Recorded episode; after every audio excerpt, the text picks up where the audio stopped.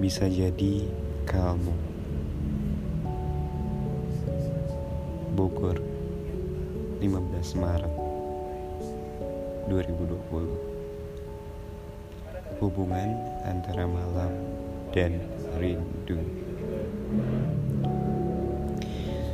Sesekali kamu pernah menjadi penghuni malamku. Langit tidak perlu berbisik lagi kala itu kepada bumi.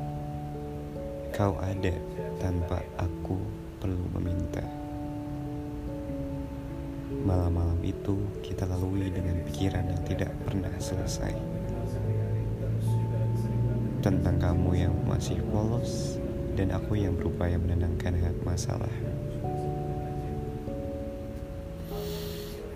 Dengan lantang, kamu menyukainya.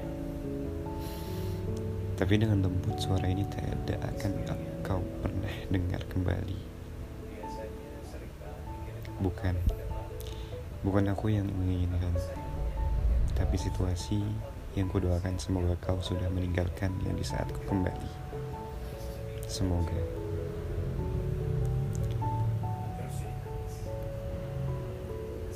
Ada pembatas di antara kita Sekat sunyi yang kurasakan ternyata itu membuat kita semakin jauh. Semakin pula ingin bertemu. Eh, sudahlah, kutipan ini saja bagaimana bisa kamu baca. Aku tak menyampaikannya. Bagaimana bisa aku menulisnya tapi tidak dengan dibacanya? Hehe.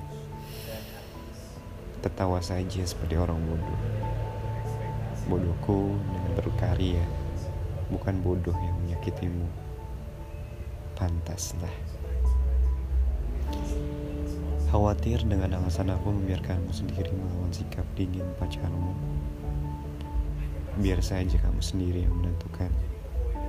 Kamu perlu dewasa agar aku tak terbawa sikap dingin yang telah dicontohkan pacarmu. Pacarmu yang brengsek cuh